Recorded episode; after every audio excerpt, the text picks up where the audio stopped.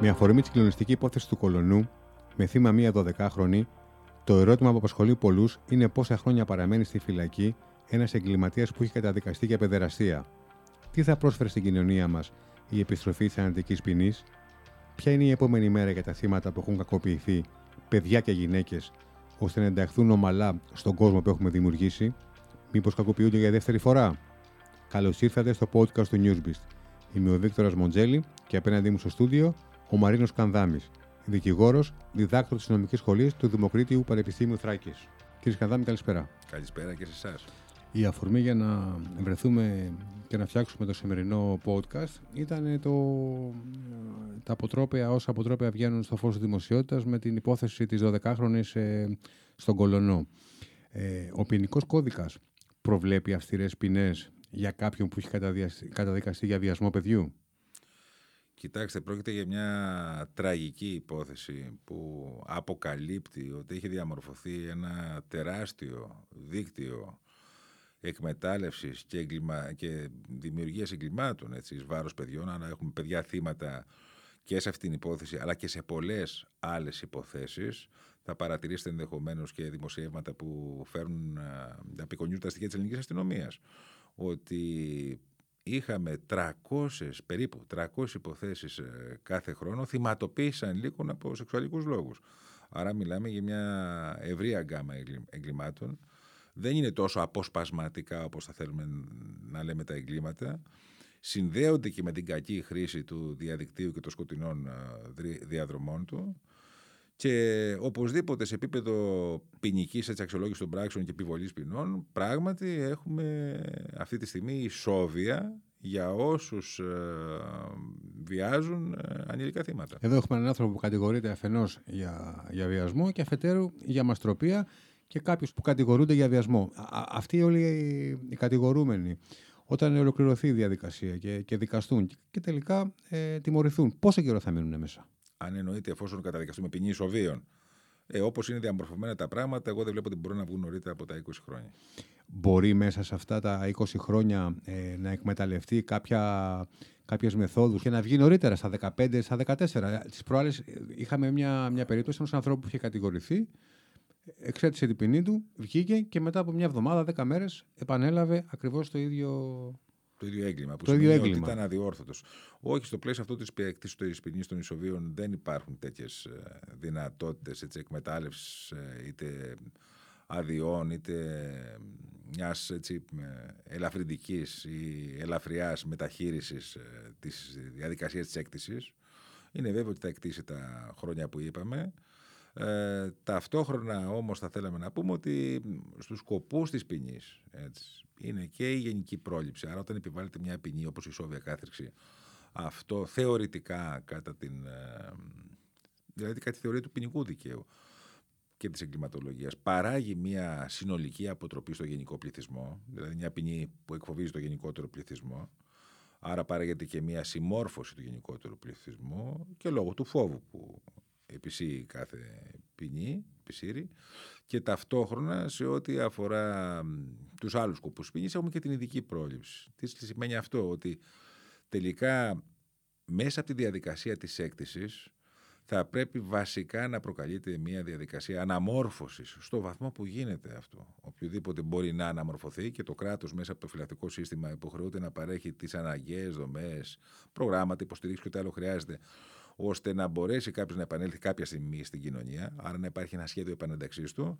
Τώρα βεβαίως υπάρχουν και αδιόρθωτοι. Έτσι. Εκεί πέρα η ποινή περισσότερο λειτουργεί εν είδη αχρηστεύσεως, δηλαδή παραμένει μέσα εφόσον δεν θέλει να λάβει κάποια διαδικασία από τις αναμορφωτικές που έχει το σύστημα, μέχρι να περάσει ο χρόνος ο αναγκαίος ώστε να μπορέσει να εξέλθει αυτής. Οπότε από εκεί και πέρα ενδεχομένως χρειάζονται και άλλες υπηρεσίες να συνδράμουν για να μην έχουμε δύο λύσει σε νέα εγκληματικότητα.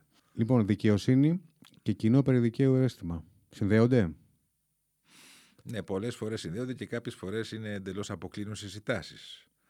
Διότι αυτό που λέμε κοινό περί δικαίου αίσθημα έχει πολλαπλές συνδηλώσεις και αποχρώσεις.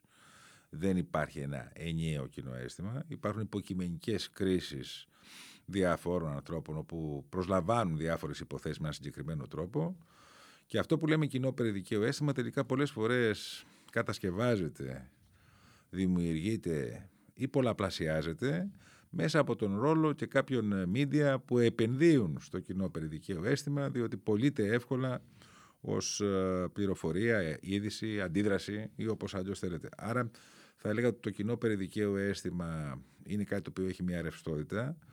Πολλές φορές διαμορφώνεται επειδή δεν έχουν την πλήρη εικόνα μιας υπόθεσης, μιας δικογραφίας οι άνθρωποι που εκφράζουν αυτό το, το αίσθημα. Ενώ όσοι ασχολούνται βαθύτερα με το δικαστικό κομμάτι της υπόθεσης και ενώ κυρίως έτσι, τους ε, δικηγόρους, τους δικαστές, τους ανακριτές, αγγλίες κτλ. Ξέρουν λεπτομέρειες οι οποίες δεν δημοσιεύονται και οι οποίες μπορεί να διαφοροποιούν πάρα πολύ την οπτική μιας υπόθεσης από αυτό που αντιλαμβάνεται η κοινωνία. Άρα προφανώς ε, χρειάζεται πάντα να ισορροπούμε ανάμεσα στην ανάγκη να επιβληθούν οι αναγκαίες ποινές, να εκφραστεί με ορθολογικό τρόπο αυτό το κοινό περί δικαίου αίσθημα και ταυτόχρονα να έχουμε ποινές ε, οι οποίες ανταποκρίνονται όχι μόνο στο αίσθημα, στον ίδιο τον νόμο και στην αναλογικότητα που πρέπει να υπάρχει στις ποινές. Θα ρωτήσει κάποιος ε, ενδεχομένως ε, εύλογα. Μπορεί ένας βιαστής παιδιών να σοφρονιστεί μέσα στη φυλακή και σε δεύτερο επίπεδο θα, θα ζητήσει ο ίδιος άνθρωπος ε, το βλέπουμε κιόλας, το ζούμε καθημερινά, τη θανατική ποινή, την επιστροφή της θανατικής ποινής σε κάποιες συγκεκριμένες περιπτώσεις. Τι έχετε να πείτε πάνω σε αυτό; Κοιτάξτε, το θέμα της θανατικής ποινής από μόνο του είναι ένα θέμα που, που τρομάζει έτσι. Ακόμα και το, να το θέτουμε, όμως βλέπετε ότι η κοινωνία το θέτει πολλές φορές. Σε ό,τι αφορά την διόρθωση ενός ε, βιαστή ανηλίκων, είναι προφανές ουσιαστικά την αναμόρφωση ότι αυτό δεν είναι καθόλου βέβαιο. Όπως και γενικότερα για το φάσμα περισσότερων εγκλημάτων, δεν είναι βέβαιο ότι πάντα μπορεί να υπάρξει διαδικασία αναμόρφωσης. Μάλιστα, έχει παρατηρηθεί ότι η υποτροπή σε μικρότερης ηλικίας εγκληματίες, θα έλεγα ας πούμε μέχρι τα 35 περίπου, είναι κοντά στο 60-65%. Δηλαδή, αφού εγκληματίσουν, εκτίσουν το 65%-60% μπορεί να ξανακάνει νέο έγκλημα. Όσο μεγαλώνει όμως η ηλικία των ε, δραστών και των κρατουμένων τελικά, τόσο μειώνονται και οι πιθανότητες επιτροπής. Άρα υπάρχει μια σύνδεση έτσι, ηλικιακή, μπορεί να αφορά και μια ορίμανση ή μπορεί να αφορά και μια κούραση πλέον να μπαίνουν βγαίνει κάποιες φυλακές, όπου μειώνεται τα ποσοστά υποτροπής. Άρα και αυτό παίζει ρόλο. Τώρα, σε ό,τι αφορά την uh, θανατική ποινή, ξέρετε, έχει γίνει πολλή λόγος, έχει χυθεί πολύ μελάνη, υπάρχουν διεθνείς συμβάσεις. Δηλαδή, υπάρχουν όρια, το Σύνταγμά μας, όπου δεν μπορεί να επιβληθεί και σωστά θανατική ποινή στη χώρα μας.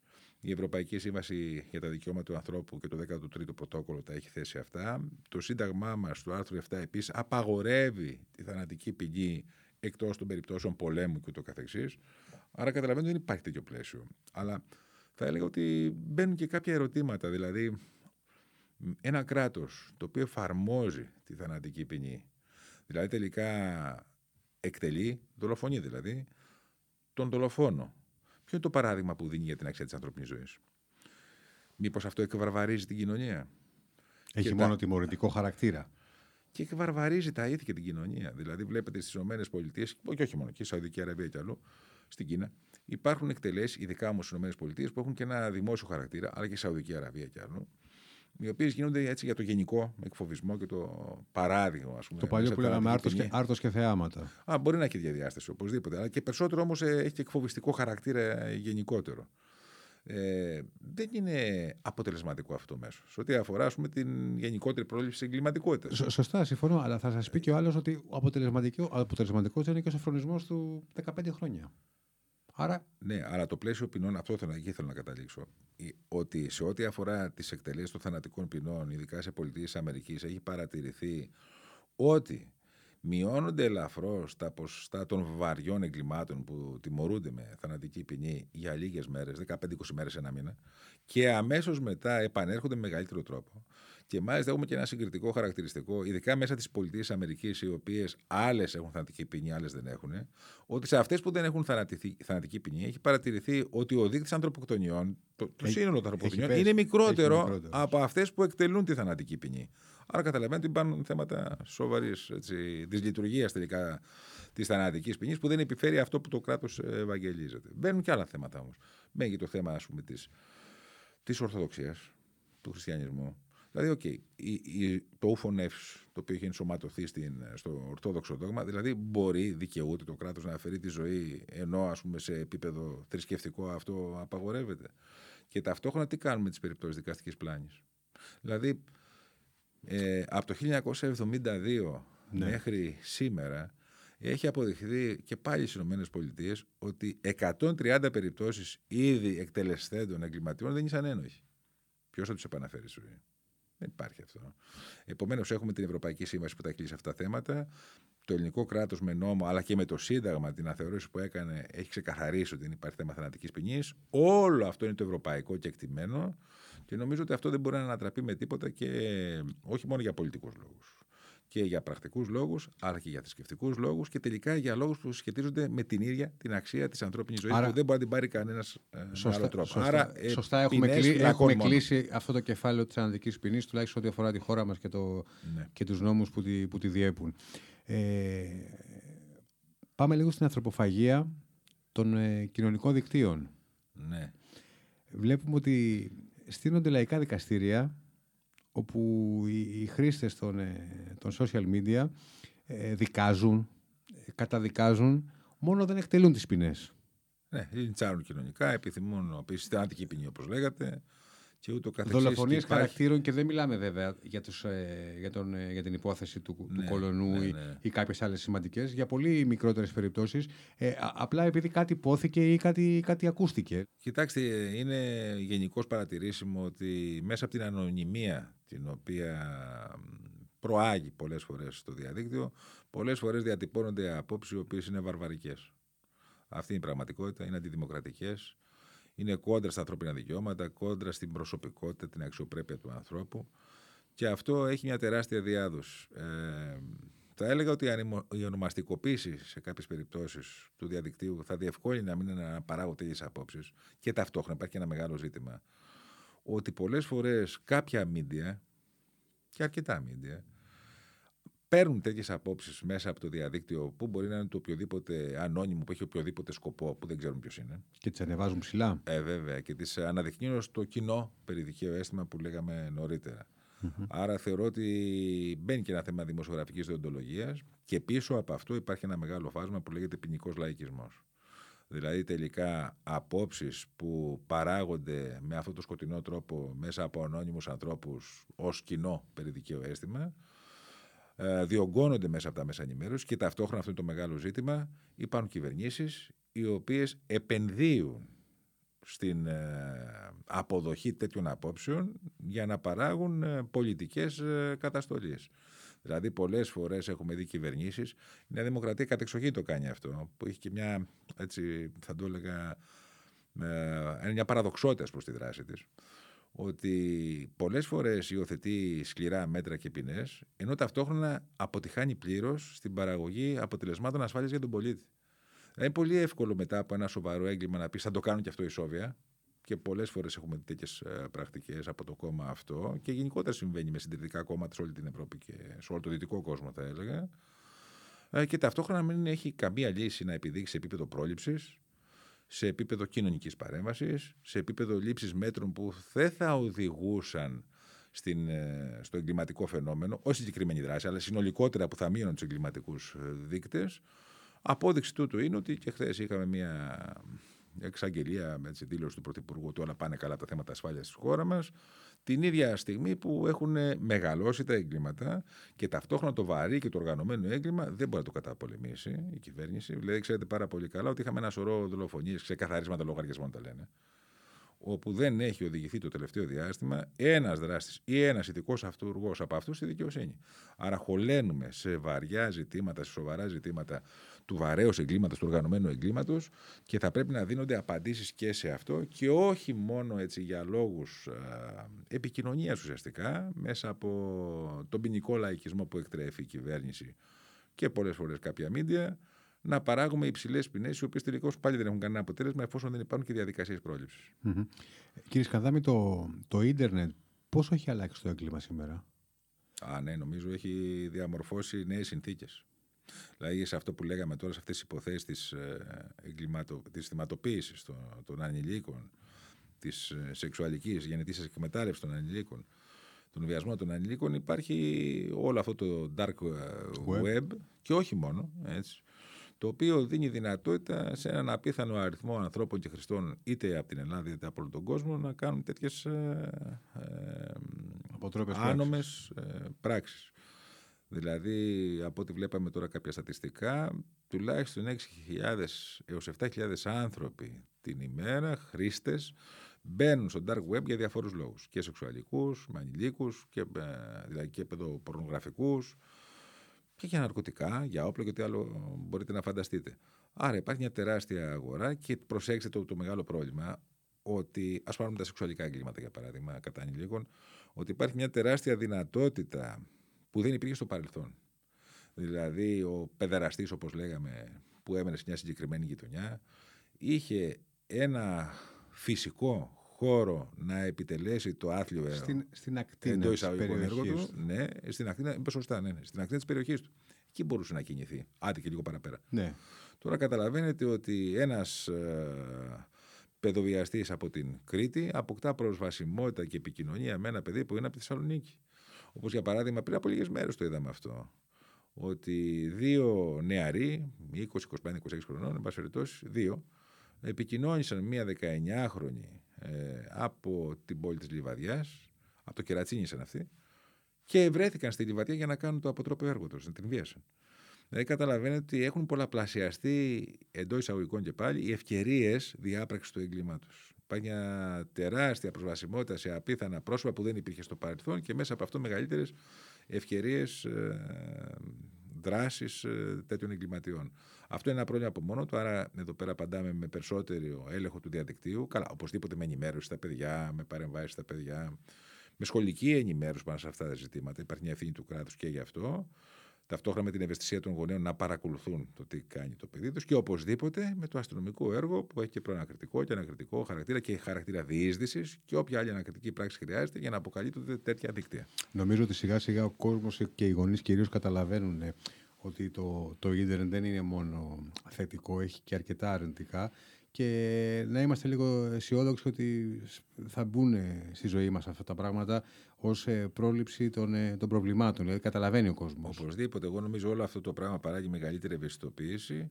Όμως είναι εξαιρετικά ανησυχητικό ότι εμφανίζονται τόσες πολλές περιπτώσεις που οπωσδήποτε προπλασιάζονται και μέσα από τη διαδικασία του διαδικτύου και πολλά πράγματα μένουν και σε αυτό που λέμε σκοτεινό αριθμό της εγκληματικότητας. Δηλαδή, πολλές φορές υπάρχουν άνομε πράξεις που δεν αποκαλύπτονται ποτέ και δεν μπορούμε να τις υπολογίσουμε ε, τι έκταση έχουν. Τα τελευταία χρόνια νιώθουμε ότι οι ειδήσεις περί βιασμών, δολοφονιών, γυναικοκτονιών έχουν αυξηθεί.